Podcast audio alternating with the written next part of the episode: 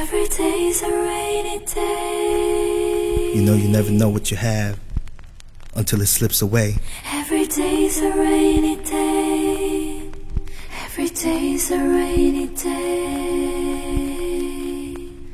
Hello， 大家好，我是鹏鹏。今天呢，我们将一同走入精油世界，了解什么是精油，精油又是从何而来的。在自然界中，没有任何功夫是白费的，花的香氛、橘子的味道、松树散发的气味等等，这些都对植物的生存有着特殊的作用。植物所散发出来的香味或者气味，事实上就是我们称之为的挥发性芳香复合物。这些微小的有机分子发挥了保护、繁殖和再生等重要作用。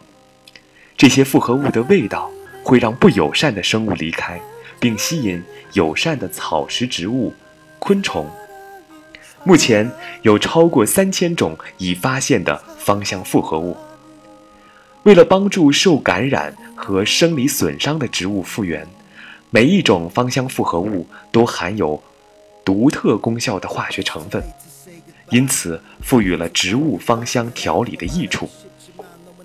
从花的花瓣到植物的叶子，从水果的外皮到树木的树脂，我们周围到处都是这些挥发性的芳香复合物。那么什么是精油呢？精油就是从植物的花、叶、茎根或果实中，通过水蒸气蒸馏法、挤压法、冷沁法或溶剂提取法提炼萃取的挥发性芳香物质。直接从植物原料中蒸馏出来的精油具有很多用处，在我们人体保健上可以发挥令人叹服的功效。在具体的保健方式上，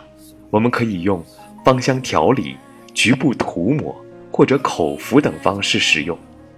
当然，维持精油里芳香复合物的精确比例是确保精油能够发挥最大功效与益处的关键所在。这里所指的比例会受到一些客观因素影响，例如一天中采收植物果实的时间、采收植物的部位、一年的时节，以及植物的生命周期、植物的地理位置、产区的天气状况以及采收方式，甚至在蒸馏萃取过程中也会影响精油的质量。因此，有可靠的来源供应精油生产非常重要。他们必须要坚持精油成分比例正确无误，而且要遵循严格的生产流程。在自然界中，没有任何功夫是白费的，您对自己和心爱人健康的照顾也是一样的。下面我们再聊一聊精油从何而来。精油是利用化学上纯化的方法，从天然植物中萃取出来的。依据植物性质的不同，其萃取精油的部位也不见得一样。常见的几种精油，像玫瑰、天竺葵是萃取花朵的部位，尤加利、茶树是萃取叶子的部分，檀香是萃取木心的部位，柠檬是萃取果皮的部分。除了单一部位可萃取出精油之外，有些植物可以在好几个部位上萃取出精油，例如苦橙树可以从橙果、橙叶和橙花中萃取精油。每一种植物可以萃取出的精油量也不尽相同，使用等量原料来萃取，玫瑰可萃取出来的精油是最少的，而薰衣草萃取出来的分量却是玫瑰的好几倍，这也是精油售价差异的主要原因之一。容易萃取的精油在1000元左右就可以买到品质精纯良好的精油，但是像玫瑰这种原料成本高又不容易萃取的精油，一般多半只能买到掺有基底油的混合油，不易买到精纯的。一方面是因为价格的关系，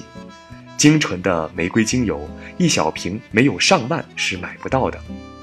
一方面则是市场对价格接受度低，导致厂商较少将纯的玫瑰精油列入产品之中。当然，我们可以依照植物的分类将精油分成几个家族，例如柑橘类的精油包括佛手柑、葡萄柚、柠檬、莱姆、橘子；花香类的精油包括天竺葵、罗马洋甘菊、玫瑰花瓣、薰衣草、依兰、橙花油；草本类的精油包括罗马洋甘菊、薰衣草、欧薄荷、迷迭香、马玉兰、鼠尾草；樟脑类的精油包括尤加利、白千层、迷迭香、欧薄荷、茶树；辛香类的精油包括虎尾、黑胡椒、姜、小豆蔻；树脂类的精油包括乳香、没药、榄香、白松香；木质类的精油包括西洋杉、檀香、松木、杜松、丝柏；土质类的精油包括广藿香、岩兰草、碎干松；树木类的精油包括檀香、丝柏、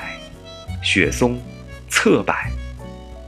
树皮类的精油包括肉桂、桂皮。今天我们的学习就到这里，我是鹏鹏，我们明天再见。